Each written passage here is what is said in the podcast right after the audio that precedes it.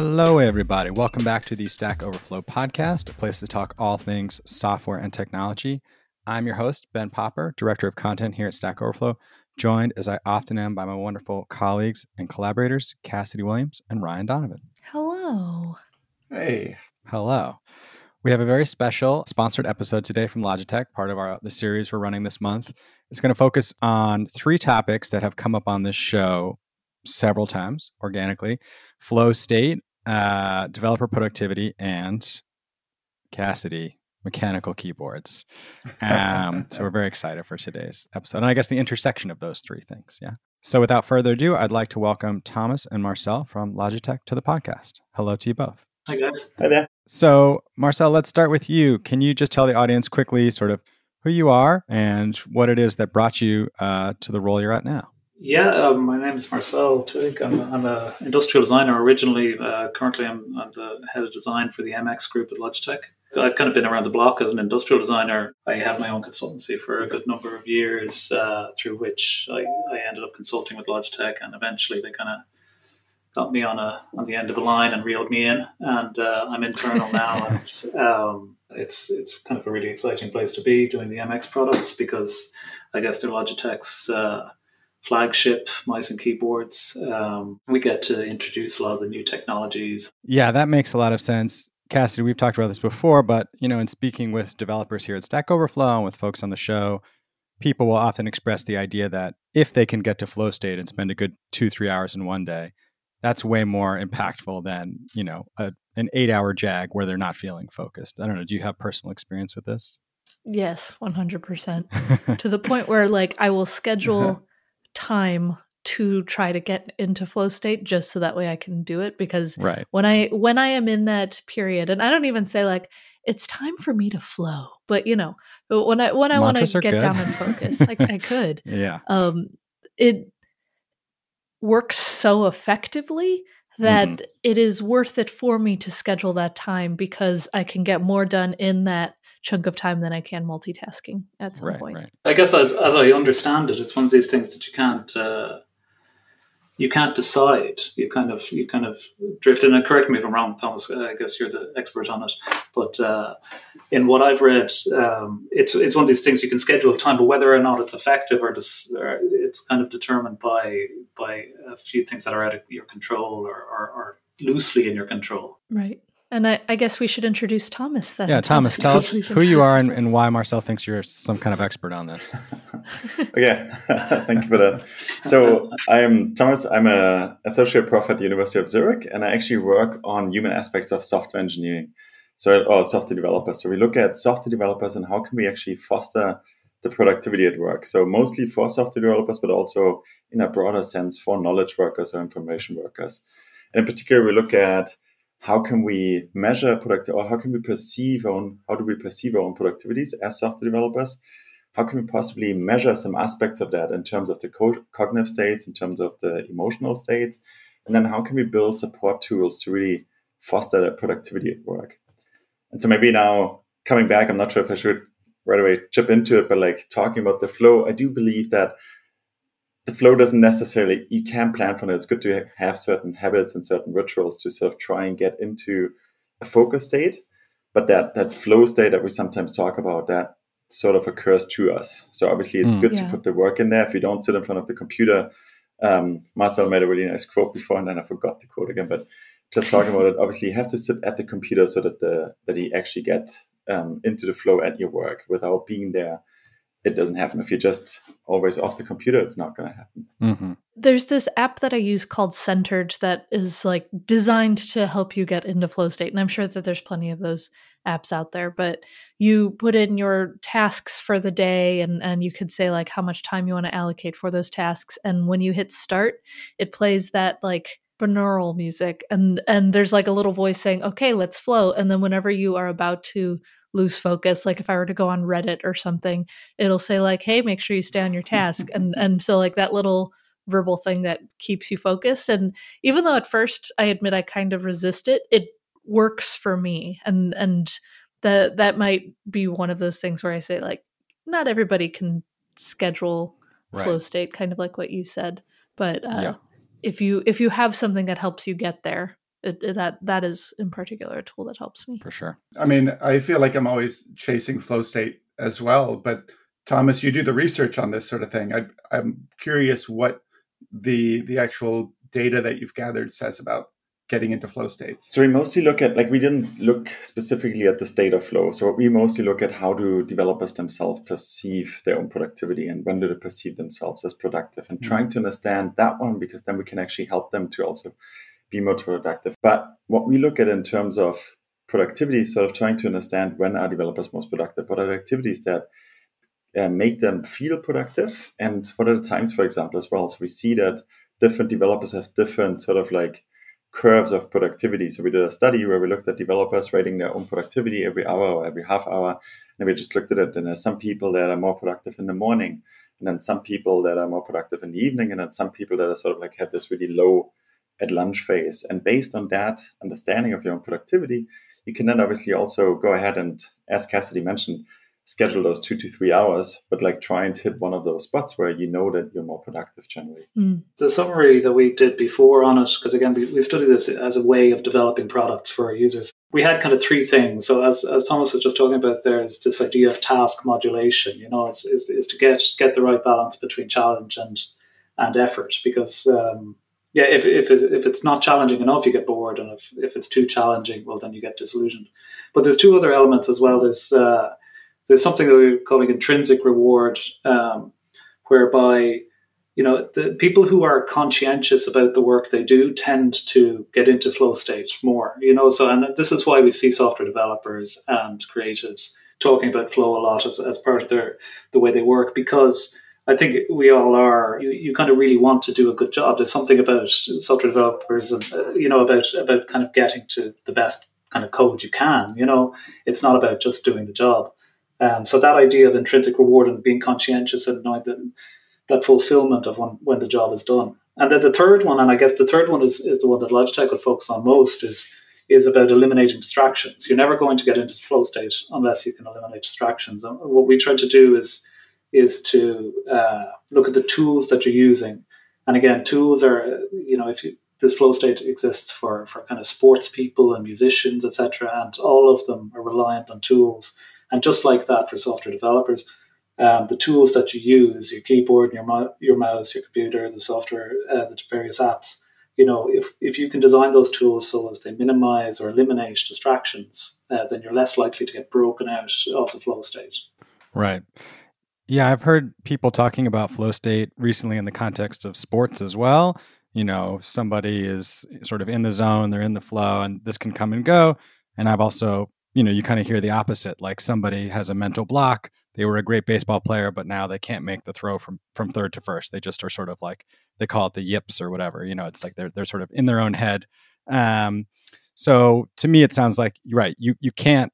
It's it's sort of an ineffable thing. You can't say I'm going to have it, but you can put in place the structures and you can do the practices and you can have the tools to sort of maximize your chances.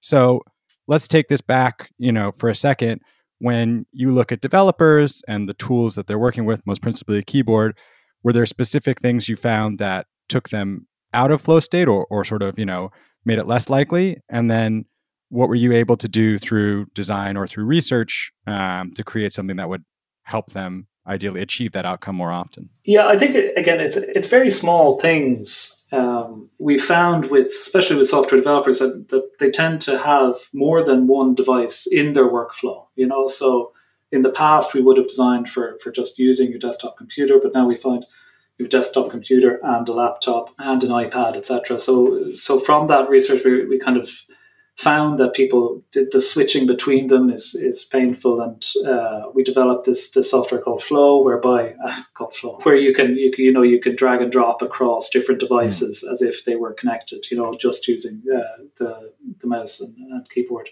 You know, they're very little things, um, and even even something as simple as as uh, backlighting. So we have you know we have light sensors in our keyboard, so they automatically detect the the ambient light and they adjust the backlighting um, accordingly. So, as if you're in a flow state, again, Thomas is your area, but uh, I believe you know it's it's this it, your prefrontal cortex shuts down, so you stop noticing things around you. Well, it doesn't shut down completely, I guess, but but it it recedes. Um, and you stop noticing things like actually uh, it's gotten dark out.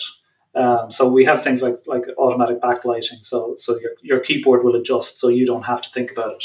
And I'm sure we've all experienced that, where you get into a flow state and you're really excited, and then you look around and it's gotten dark or, or whatever. Everybody's left the building. Right, right. And maybe I, I can follow up because you also asked about sort of the research that we do. So when we law, when we talk to software developers, we we ran surveys, we did observations, and we actually also had them install applications on their computers to track everything that they do. And one of the first things that came out is like developers feel super productive when they make progress on tasks, which is not very surprising. But I also said when there are very few context switches. And now the question is, what is a context switch? So we observed them and we looked there and we actually looked at the numbers. And really, what happens is they switch every four minutes to a different task. They switch every few seconds or every 60 seconds to a different activity, to a different application. And so sometimes these context switches can be very productive. So, for example, as a developer, when I'm starting off a test server and it takes a while to start up, I can just fire that off and then wait and then do something else while it's getting ready and, and therefore be more productive by switching back the context. But sometimes when I'm super focused, let's say I'm debugging a task, and like I'm debugging uh, something in my code, trying to understand what's going on, and a coworker comes in and asks me a question about the weekend, how was the soccer game or something. That really pulls me out of that context that I was in. That really takes me away, and that costs a lot of um, a lot of um, time to get back in. Actually, there's research that shows it creates more, like causes more bugs in the end, causes a lot more time, not just the time to get back in, wow. but to complete that task. And so I've been looking into how can we actually measure that cost of a context switch? Is it possible to measure that? How difficult, how, how expensive it is at any given point in time to switch, and, and how is that? And one of the things that we have to admit at that point is obviously, or like think about at this point, it's like there's interruptions that we usually call. We usually think of interruptions as external interruptions, but interruptions can be both. They can be internal interruptions. I can interrupt myself. So sort of like what Cassidy mentioning is like go over to Reddit and read something, distract myself, or I have the external interruptions by somebody else. And both of these are distractions, are things that impede my productivity in general. So how can I mm. help developers in there? And so one of the things is trying to use, so we use some biometric sensing, let's say heart rate variability, something to try and understand how interruptible is what we call it basically, how a developer is at any given point in time. And then we also used uh, less invasive sensors such as the keyboard or the mouse and, and sort of trying to understand which applications people use because you can imagine for developers working and debugging and stepping through all the things and like trying to execute the program and st- stepping through the breakpoints at that point you know that developers really focused on it and he or she might really not be uh, it might not be a good point in time to interrupt that person so you can tell from these things and then we developed an algorithm underneath for example that tries to capture that as much as possible just based on keyboard and mouse we developed a lamp that really like changes the color. It's like a traffic light, and we deployed it with 400 people. And so the traffic light or the, the little lamp, the USB plug-in LED lamp that we put on like next to computers' desks,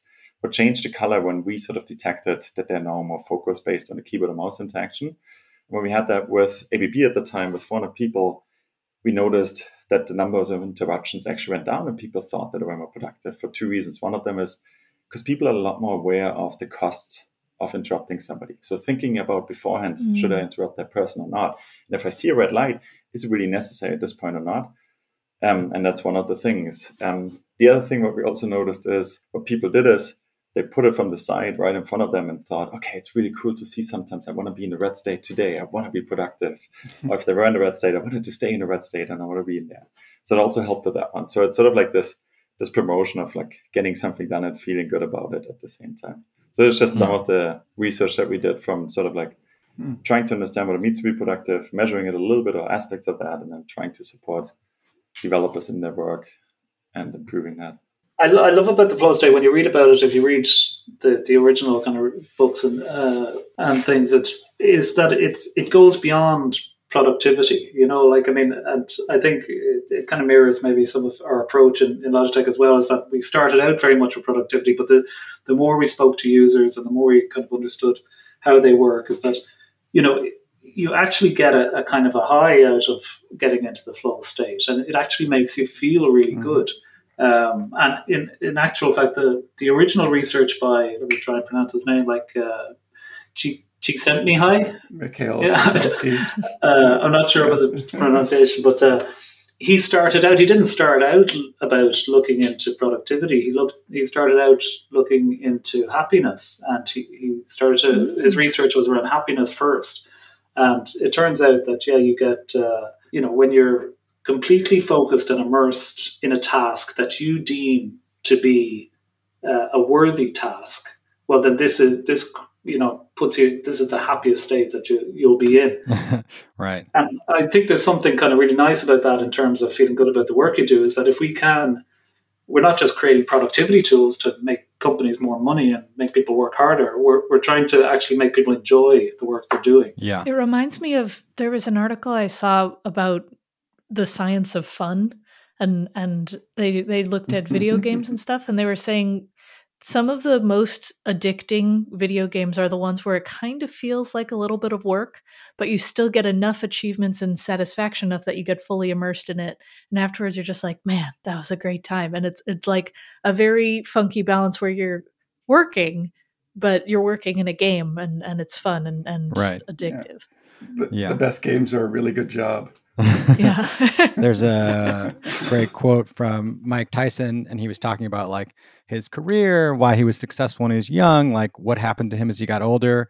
And he said something along those lines. It was like the most dangerous fighter is a really happy fighter, somebody who goes in with no distractions, who like wants to be there, who gets lost in the moment, you know, just like is present, is completely present. So interesting to think about that applied to all these different things. So I guess one of the things that I wanted to touch on here was uh, the idea again of like creativity, you know, sports, art, programming, and there was a note in here, Marcel. The world has changed from the Victorian idea of head down to more open minded. So it's interesting because we're talking about like, we want you to be happy at the computer. Like, you'll be at the computer for three hours and won't realize it's gotten dark.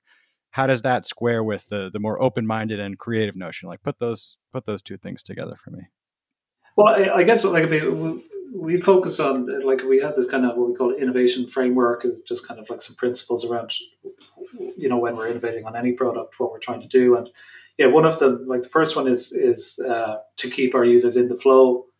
The second one is something we just call speed of thought. Is that and again, it comes from research and talking to these users that they want to they want to express their ideas on screen uh, as quickly as possible. They they almost want to think it and it happens, you know. And so that's another mm. kind of way that we try to design our products. And then the third the third part of it is just is just environmental. Is is is kind of I think uh, more recently people are much more interested in, in their their workspaces feeling feeling hmm. creative mm. and feeling like uh, and, and Cassidy, uh, you're doing a better yes. job of that.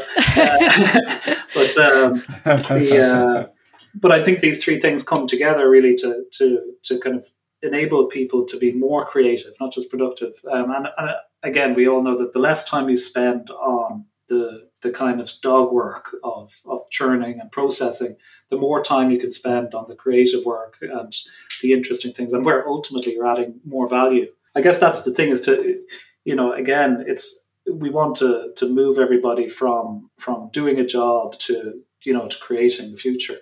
Um, but I think I think on that specific thing around um, this idea of of um, being happy in work and fulfilled in work and wellness. I believe Thomas, you you you had some uh, interesting kind of ways that you've repositioned it when we were speaking last. Yeah, so, so, basically, I mean, we, we always thought about okay, how do we like most software developers or companies ask us, how do we measure productivity? And and mostly it's sort of like this idea of output oriented something.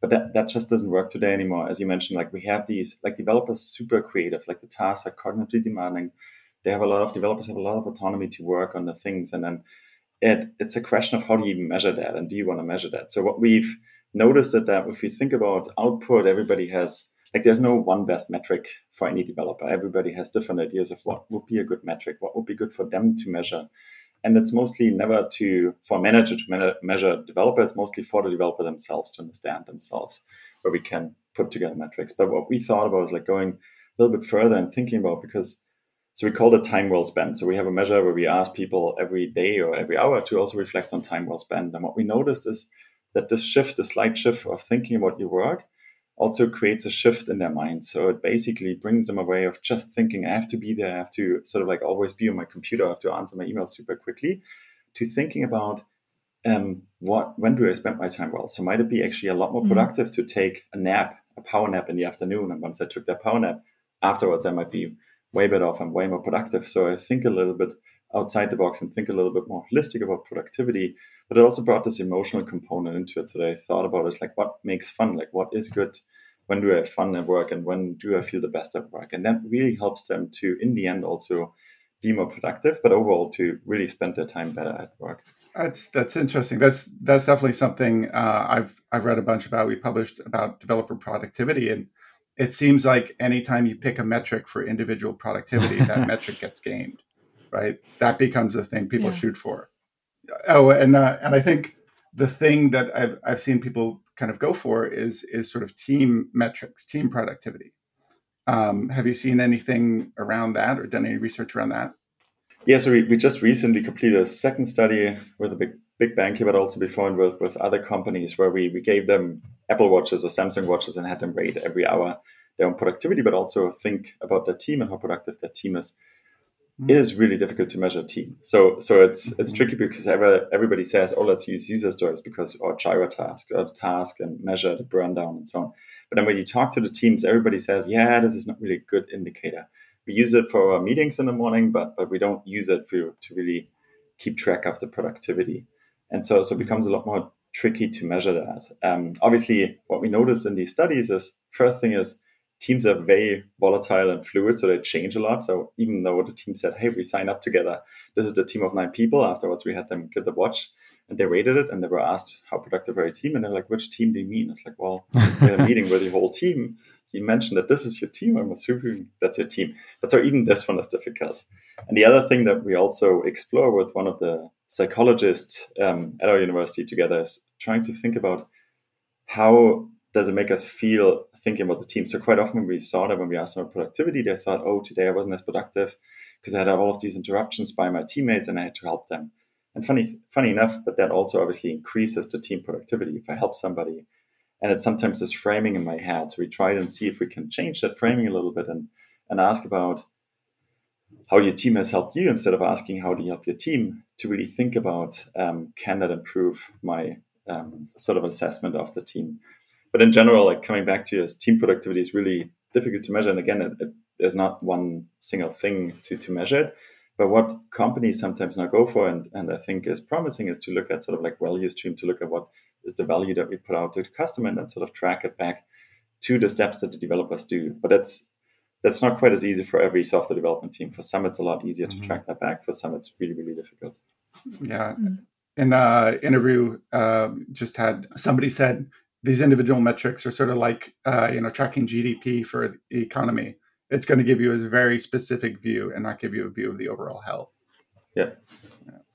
Yeah, I think this is really interesting. We were talking recently uh, with a company that focuses on matching uh, engineers from a very global perspective outside the US with big companies, you know, the PepsiCos and Disneys of the world who are looking for engineers. And that sort of IT outsourcing is not new, but what they said has changed a lot is it's no longer um, like sort of fitting cogs in. Like we have this massive, you know, digital transformation project, and we're going to give each of you like, you know, one sort of assignment to crank on. Um, they're looking for people who have a track record of successfully completing projects and then the results of those projects. So as you kind of pointed out, like how do you measure developer productivity? It, it, can be difficult, but you could say, in hindsight at least, we were able to find solutions here, and those solutions were able to deliver impact. So maybe that's something you know we can sort of bring to the next company that might be writing more code, it might be writing less code. You know what I mean? Like it's not, it's hard to sort of quantify in a certain way, but um, interesting to think that companies are also uh, moving to view developer hiring in that way. It is really interesting, but like maybe, and then it comes back to to what Ryan said. In the end, whatever you put on that on the dashboard or whatever you put in that CV or whatever, like to to hire us, that will be gamed. So if I say, yeah. hey, how many projects, and people will go and go on GitHub, do 20,000 different open source projects and say, oh, I completed them all, I contributed to all of them. But it doesn't mean that the quality is high or that the, like, so then it becomes difficult to measure again.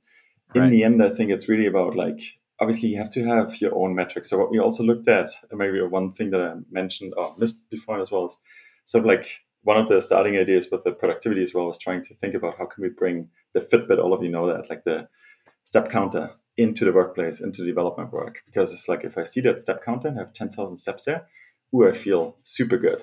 And I really mm-hmm. want to always achieve those 10,000 steps. Is there something in the development domain. And what we notice is, like as I mentioned, it's very, very individual. But what really helps is that developers have these things wherever they set their own self-monitoring, like they monitor themselves, they reflect on that one, and then they set themselves goals. So one of the biggest contributions we always make with our research when we go into companies, they say in the end, it's like, oh, it's so nice that he forced us to participate in our study because it forced me to reflect for two weeks on the work that I did and really helped me to understand what it is. And these goal settings, like having, as you mentioned, possibly project completed, success, value to customers or something, tracking them and helping like understand your own work, that is really the thing that also motivates them to then work even more and be more productive.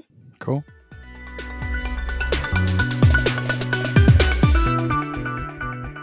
All right, everyone. Thank you so much for listening.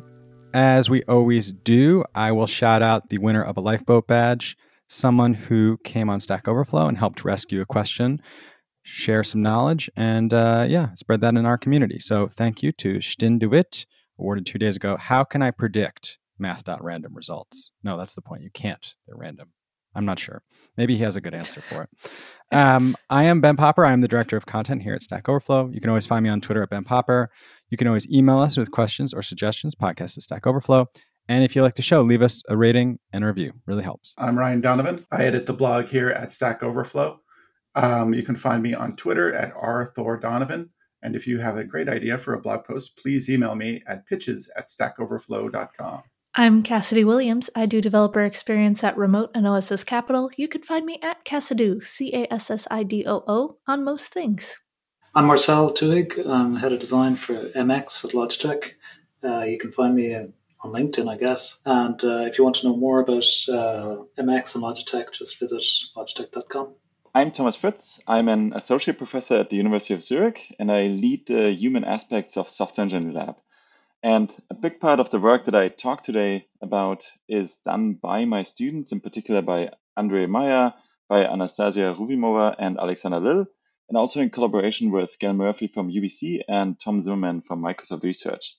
And if you're ever interested in any of our research or even want to participate in any of our studies, you can find us at hasel.dev. So it's H A S E L dot D E V. Thank you so much. Terrific. All right, everybody. Hope you find your flow state this week, and thanks for listening. Bye. Bye.